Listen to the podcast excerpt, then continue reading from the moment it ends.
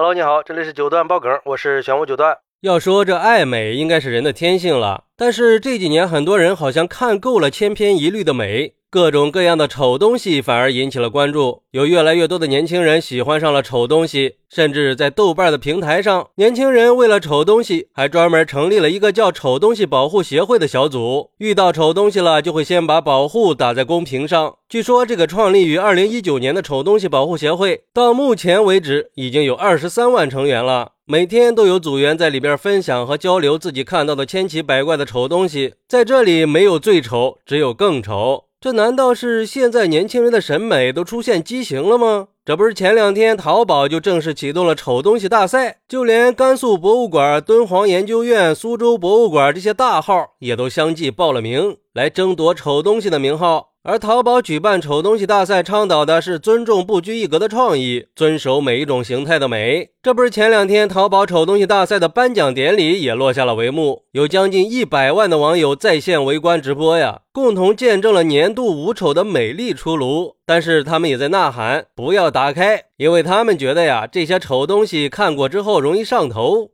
这话听着咋这么别扭呢？嗨，不管了。反正就是自从这个丑东西大赛启动以来，网友们都是踊跃的献丑啊！经过层层的选拔，一共有四十件丑东西入围了总决赛。获得头筹奖的是一个叫做“绿马硅胶头套”的东西。其实今年已经是淘宝丑东西大赛的第三个年头了。有人就感慨说：“期待了整整一年，这电子榨菜终于更新了呀！”这我就想知道，这些被年轻人偏爱的丑东西，它到底有什么魅力啊？年轻人为什么就愿意疯狂的为这些丑买单呢？哎，有人就说了，这些东西他们并不是单纯的丑，更多的是有搞笑元素。比如说这次的丑东西大赛，有几个呼声很高的东西，嘴巴嘟嘟，石墩子摆件儿，丑中就带了一点萌。所以说，是因为他们丑的背后还包含了好玩、猎奇和与众不同，这些加起来才是吸引年轻人的关键。现在很多的年轻人不再喜欢用美和丑来定义东西了，现在的年轻人。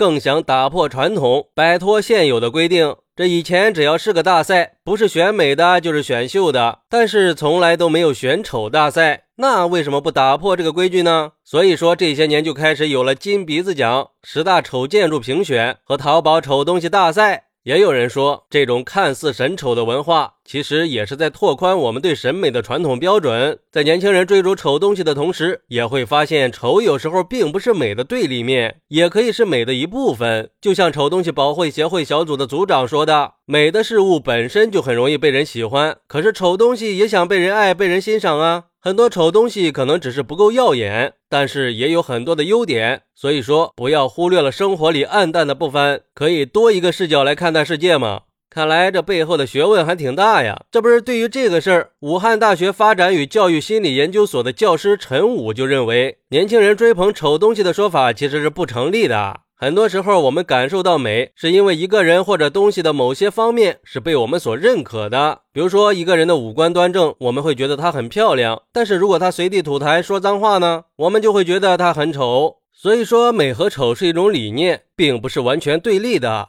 人的审美判断取决于我们看到的是哪一面，这和个人阅历、年龄差异、文化差异这些因素都是有关系的。一个东西即使是很丑，但是如果具备了搞笑和可爱的特质，也是一样会受到我们欢迎的。看来，对于丑东西的走红，我们也不用上纲上线的呀。毕竟，一个美好的社会就应该是包容和尊重多样性的嘛。只能说是年轻人的审美更多元化了，社会的包容性也有了很大的提升。想想也确实是。如果所有人追求的东西都一样，那这个世界还真是挺无聊的。或许在这些年轻人看来，这些不是什么丑东西，而是他们日常生活里的一种调味剂。这些东西的独特能给年轻人带来快乐。那既然是快乐的，我们为什么不能接受它呢？好，那你认为这届年轻人为什么会疯狂爱上买丑东西呢？快来评论区分享一下吧！我在评论区等你，拜拜。